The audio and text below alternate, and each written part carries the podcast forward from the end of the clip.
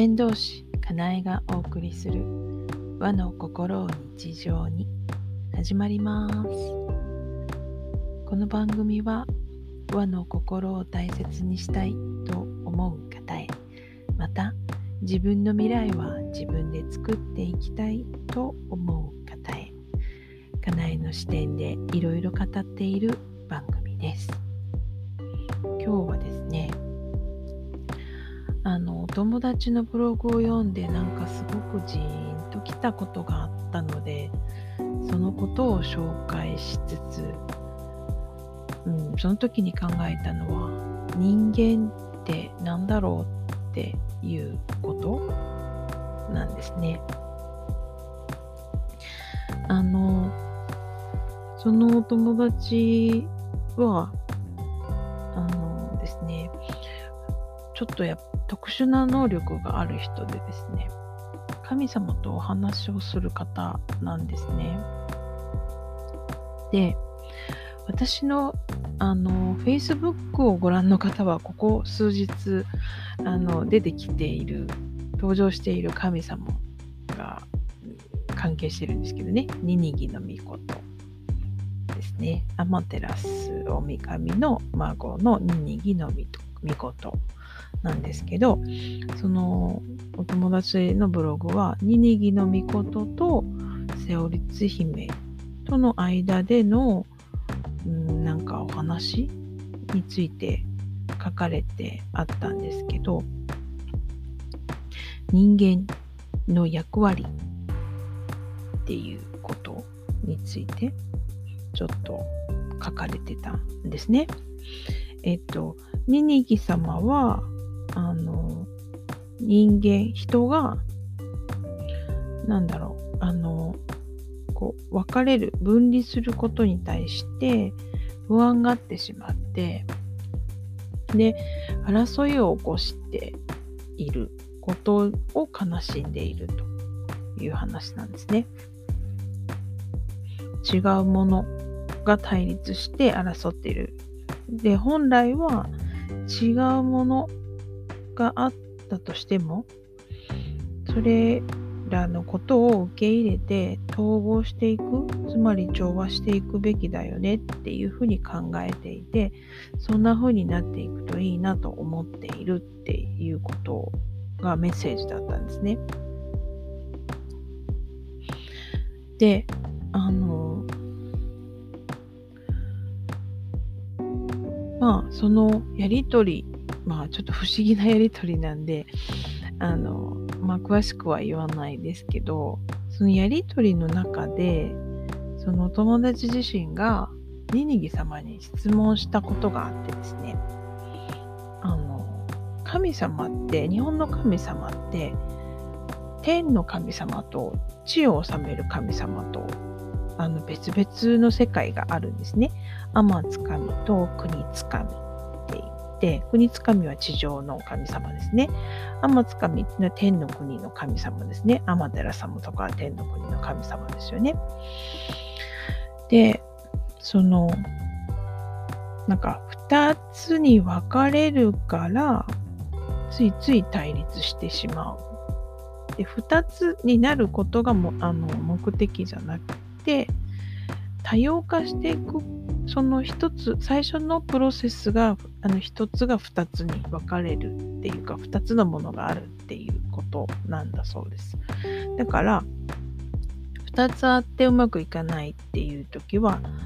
えその次に3つになるっていうことを考えるといいよっていうことをニニギ様がおっしゃったっていうんですね。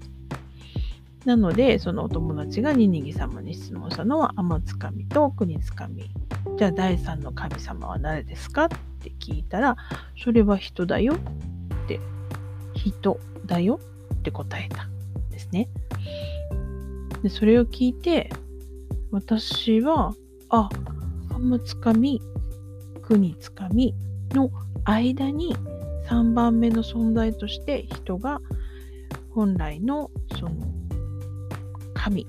の部分っていうのを発揮してその間に入る。だから人間、人、間って書いて人間なんだなっていうふうに感じたんですよ。で、えー、私自身は陰陽をな学んでいて、陰があれば陽がある、陽があれば陰があるっていう感じで、2つに、二極化、2つに分かれるっていう、それがついついこう反対のものかのごとく捉えられているっていう、あの、の世の中のいろいろなことを見ていて、えっ、ー、と、家内自身の気質が中庸なので、陰でも陽でもなく、陰と陽の狭間に、間に挟まっている存在として中庸があるので、その陰だ、陽だっていう人の間の存在で、まあ、要は間があることで、理解が深まっていって調和していくっていうところにつながっていくっていうふうに学んできたので私はだから人と人の間で人間って思っていたんですね。だけど神様は神様で神様と神様の間に人がいるよだから人間だよっていうそういう解釈なんだって聞いてなんかさらに大きな課題を突きつけられたようなそんな気持ちに勝手に なってなんかちょっとこう、うん、まあそれプラス感動もしてジーンとしたりしたんですけどね。うん、いずれにせよその不安だからといってえっ、ー、とその落ち着きをなくしたり争ったりっていうことをしている場合じゃないんだよなってそういう時代じゃないんだよなっていうことをすごく感じました。違っていることをお互いにちゃんと受け入れて違うから対立するんじゃなくて違うからどうやって受け入れてうまくやっていくかっていうことを考えて行動していくのが今そしてこの先ということなんですよね。そこを担っているのが人間と呼ばれている私たちの課題ということなんですよね。なんかそういうなんか深いものを感じてなかなかこのお話をするのに時間がかかっていたんですけれどもあのまあまあえっ、ー、とイントロとして Facebook に2日にわたってニニギ様関連のお話を載せたので、まあ、よろしかったらそちらもご覧いただければと思います。概要欄の最後に Facebook のリンクも